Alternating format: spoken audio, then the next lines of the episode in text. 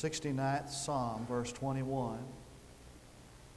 And the other is the 19th chapter of John, verse 28.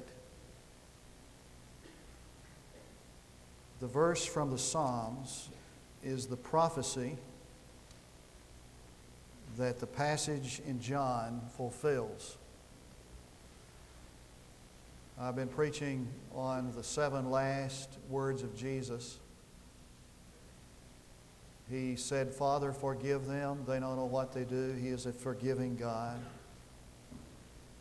He said, This day you will be with me in paradise. He made provision beyond death for a believer. Woman, behold your son. Son, behold your mother. He was a family man. My God, my God, why have you forsaken me? He was a forsaken man. And today, I want us to look at him as a man. The humanity of Jesus. Behold the man. And here's the prophecy, messianic prophecy, verse 21 chapter of 69. They also gave me gall for my food, and for my thirst they gave me vinegar to drink. Verse 28 of 19. After this, Jesus, knowing that all things had already been accomplished, in order that the scripture might be fulfilled, said, I am thirsty. There is one word in the Greek, literally, thirst. There is a problem, inevitable problem for every um, celebrity, and that is the, the distortions and the misrepresentations about them by the public and by the media. Not long ago, a soap opera queen said, I don't even recognize the things that are being said about me. I read those articles and I ask, I say, this couldn't possibly be me. Imagine how misrepresented and distorted, in light of that, was the information about Jesus of Nazareth who lived 2,000 years ago. Just think of all the sermons that have been preached about him, and all the books and pamphlets that have been written about him, and all the Sunday school lessons that have been taught about him. I have a feeling if he were alive today and heard some of these sermons, read some of these pamphlets, he'd probably say, This couldn't possibly be me. He was the most, is the most misrepresented person who has ever lived. Even the reports in his lifetime about him were varied. One day, after returning from a preaching mission in Galilee, he got his disciples around him and, said, asked, What are people saying about me? And Peter said, Well, some say that you're John the Baptist, risen from the dead. You know him. He's that fiery prophet that was beheaded by Herod. And some are saying that you're Elijah. Word was that Elijah never really died, he was just carried into heaven on a chariot of fire. And they're saying that you're Elijah, raised from the dead. If there ever were two fearless, courageous, earth shaking characters in Israel's history, was these two guys. They're saying this, is, this about you. They're saying that you're Jeremiah the prophet the one who denounced the sin of Israel, and in those poetic terms or words called his people back to him, the most misrepresented man who has ever lived. And how is he being represented now, and what is being said about him today? Well, most of the time, through art and literature, we picture Jesus as this kind of a pale and weak wimp with slender hands and, and delicate features and soft flowing hair that would look marvelous in a Clairol commercial. Or he's this kind of an earth, pious, otherworldly that would just literally be aghast if he heard anybody curse or say anything crude. And he's pictured as somebody as soft as down and as fragile as a feather. Old pale Galilean, Swinburne called him, as he dismissed him as being a legitimate Lord and Master. Who is this man? And what is he really like? Underneath the cosmetic and the misrepresentation, what is he really like? Barton calls him the man nobody knows. I think, first of all, that he is a man of great strength. Rather than being some kind of a prissified, effeminate idol, I think that Jesus was this rugged and powerful and strong and dynamic man. Remember that he wasn't born in a maternity hospital of a private hospital, maternity ward of a private hospital. He was born in a stable. And when he was just a boy, he came out of Egypt with his family who had been out there in exile. And he walked all the way back, a distance of 300 miles. And when he was a young man, he worked in a carpenter shop until just before he entered the ministry. And that was no easy job. Barton, in his book, The Man Nobody Knows, describes this. Quote, the practice of carpentry was no easy business in those simpler days. Doubtless, the man who took a contract for a house assumed responsibility for digging into the rough hillside for its foundation, for felling trees in the forest and shaping them with an adze. In after years, those who listened to the talk of Jesus by the Sea of Galilee and heard him speak of the man who built his house upon a rock, no doubt he knew what he was talking about. Some of them had seen him bending his strong, clean shoulders to deliver heavy blows, or watch him trudge away into the woods with an axe over his shoulder and return at nightfall with a rough hewn beam. He was a powerful man. What did the soldiers, the Roman officials, think about him? When the policemen came to arrest him that night, it was dark and they didn't recognize him. So they asked this man, Are you Jesus? Of Nazareth? And he turned and answered, I am. And they fell back to the ground as though they'd just been slugged in the stomach by Holyfield. What did they feel? What did they sense emanating from this man? They sensed a power, strange and mysterious, mysterious, emanating from Jesus. A power they could neither understand nor explain. And Pilate was afraid of him. And he represented the imperial authority of Rome, and he was afraid of him. And the Puritans call this the stormy north side of Jesus. And he walked into the temple one day and he saw all those bird cages stacked on top of each other. And the noise and the stench was unbearable. And he saw these men running around, these exploiters, bartering and ripping off the people and taking advantage of the poor. And he started throwing furniture out the front door. And his eyes flashed with indignation. And he got a whip and he started driving out these exploiters. And they didn't protest because they felt this fire flashing from his eyes. No, he wasn't some mamby pamby mama's boy. He was this powerful man that everybody feared to be around when he was angry. He was a man of joy. The indication of Scripture is that he lived joyously, even to the point of exuberance.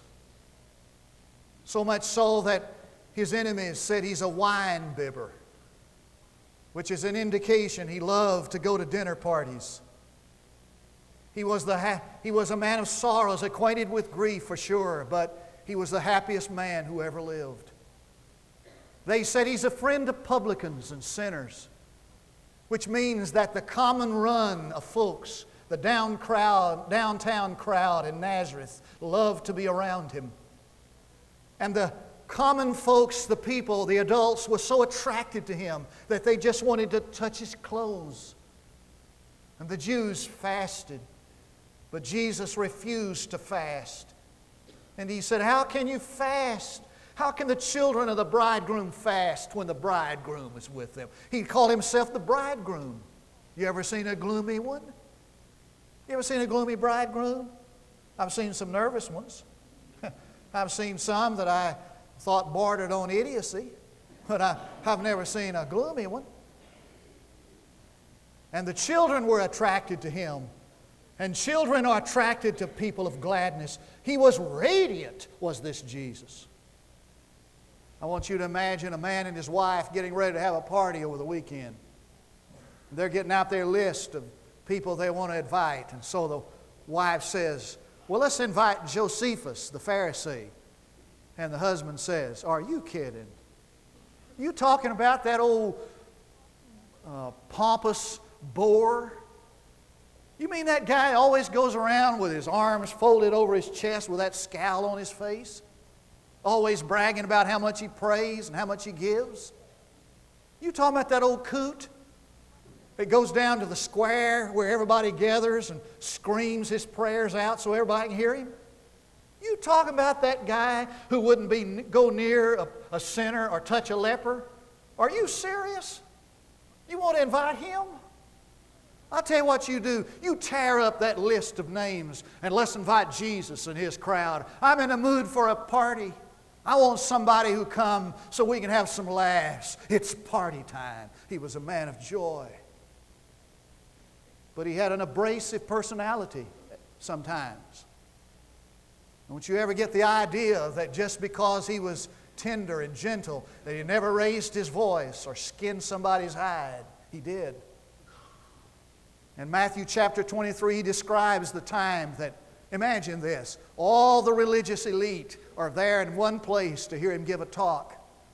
They're sitting out there, these pious people with their black robes, and Jesus comes out to give his talk.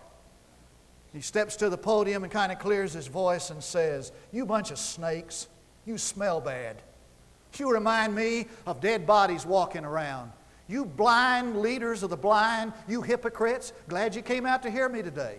And when he finished his when he finished his little discourse on woe and judgment, I have a feeling John kind of leaned up against him and said, I think you may have offended a couple of folks today. And when his mother came up to him and said, The host has no wine, Jesus snapped, What is that to me, woman? The time of my revelation has not come. And when the Syrophoenician woman came and begged him to heal her daughter, Jesus said, Why? It's not right to give the children's bread to dogs. Dogs was an epithet for Gentiles, anybody who wasn't a Jew.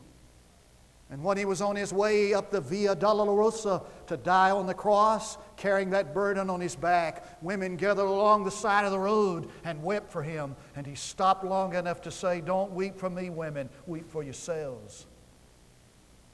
And when his disciples came to him one day and he said, I'm going to Jerusalem one day to die, Simon Peter said, No, Lord, it'll never happen to you, be it far from you. And Jesus turned to Simon and said, Get out of my sight. I don't even want to look at you, for you talk like the devil and not God. And he had this demanding nature. So great was the demand of Jesus that folks fell away from following him. He demanded of his followers, and still does, and still does. He said, If any man comes after me, let him take up his cross and follow me. Let him deny himself. He said, No one who puts his hand to the plow and looks back is fit for my kingdom. He said, If you're going to come after me, you must hate father and mother, brother and sister, your own life also. It was all or nothing, still is. You didn't get into this game with a quarter. You laid it all on the table. You gave up everything to follow him. Still must. And he never backed away from that demand. He cut nobody, no, he cut no slack for anybody. And when the crowd started drifting away, they went from 6,000 to 5,000 to 4,000 to 3,000. And one day they said to him, Jesus, we want to make you our bread king. He said, I'm not going to be a bread king. In fact, if you follow me, you must eat my flesh and drink my blood. And who can forget that rich man who came to Jesus of the ruling class? Any one of us in any church would have loved to have him in our congregation. We would have rolled out the red carpet for him. We had made him a deacon if it was necessary to get him. He'd have been hounded by every pastor in Durant.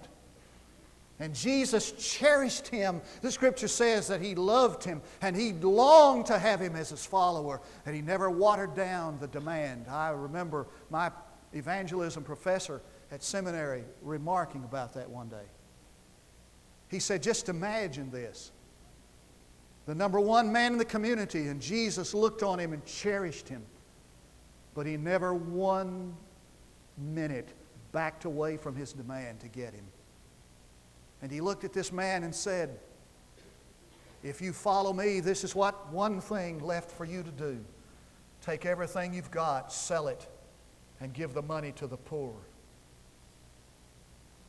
Rebecca Pippert said, she went to Stanford to speak to a group of college students about Jesus, his nature and work. She was living in the dorm for 10 days or a week. The first day she met a girl named Lois. Lois was living with her lover friend, Phil, off the campus. She invited Lois to come to their, their conference, their session that night. Lois said, I'll come, but I, the Bible, I don't think the Bible is relevant. She said, when we got in this meeting, all of a sudden it dawned on me that my lesson that night was John 4 about the woman who had five husbands living with one who wasn't.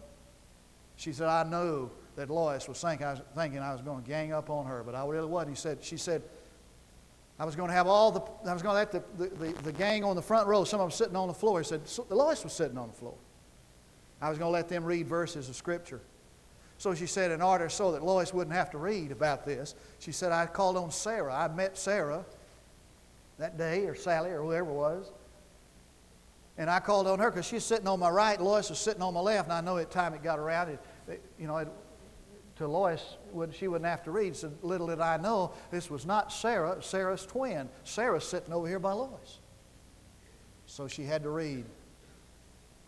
You say, Well, I have no husband and the one I live with is not my husband. And then Lois kind of chuckled and said, The Bible's more relevant than I thought.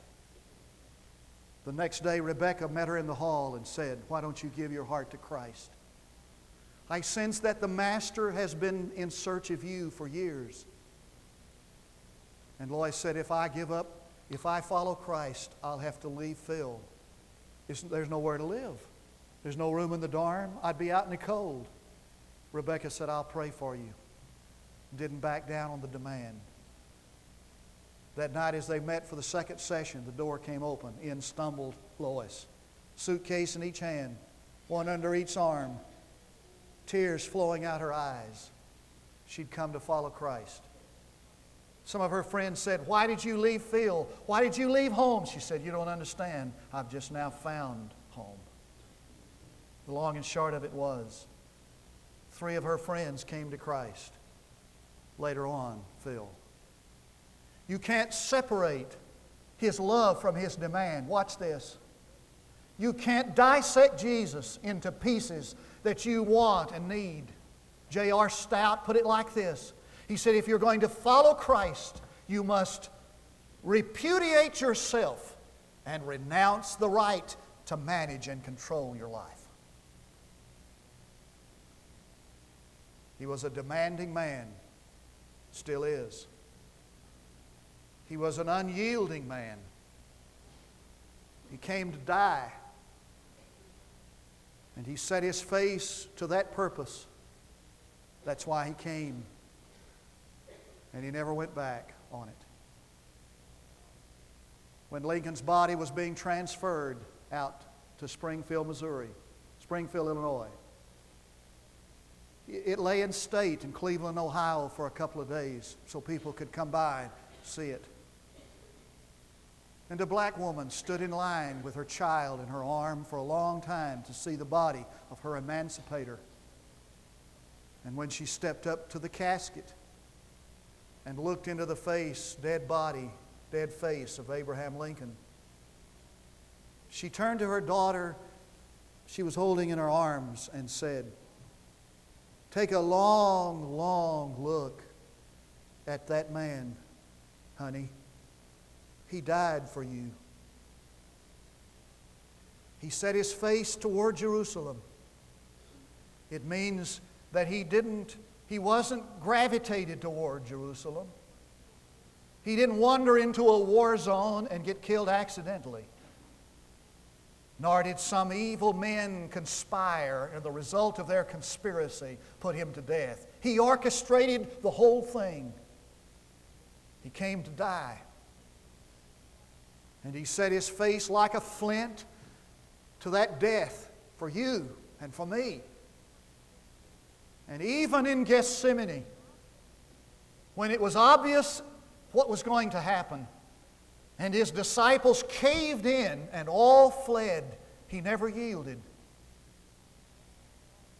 And he put that cross on his back, and he walked, walked down the way of sorrow up to Golgotha.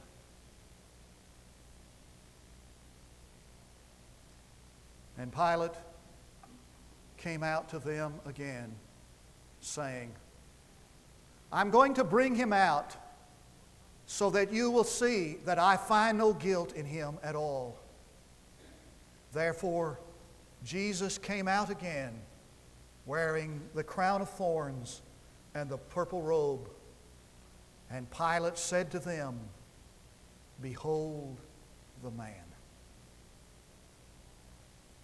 Take a long, long look at that man. He died for you. And if you take a long, long look at him, how could you not love him? And why would you not follow him? at any cost. Let's pray together.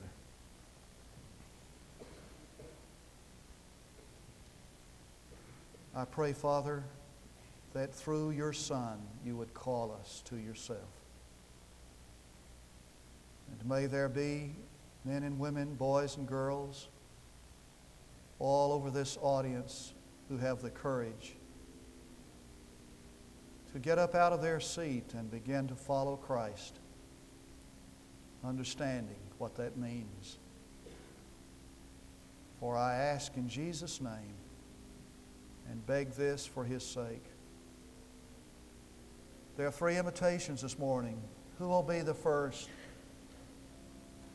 to step out of their place there down these aisles to say, I want to be a follower of Jesus Christ? I want to give my heart and life to Him. In the balcony or in the choir in this audience. You will come today, I pray, to say, I want to follow Jesus as my Lord and Savior. I commit my life to Him. Who will come today saying, I want to place my life in His company of believers, to follow Him publicly as a Christian, as a church member? Who will come today to say, I want to recommit my life to Christ?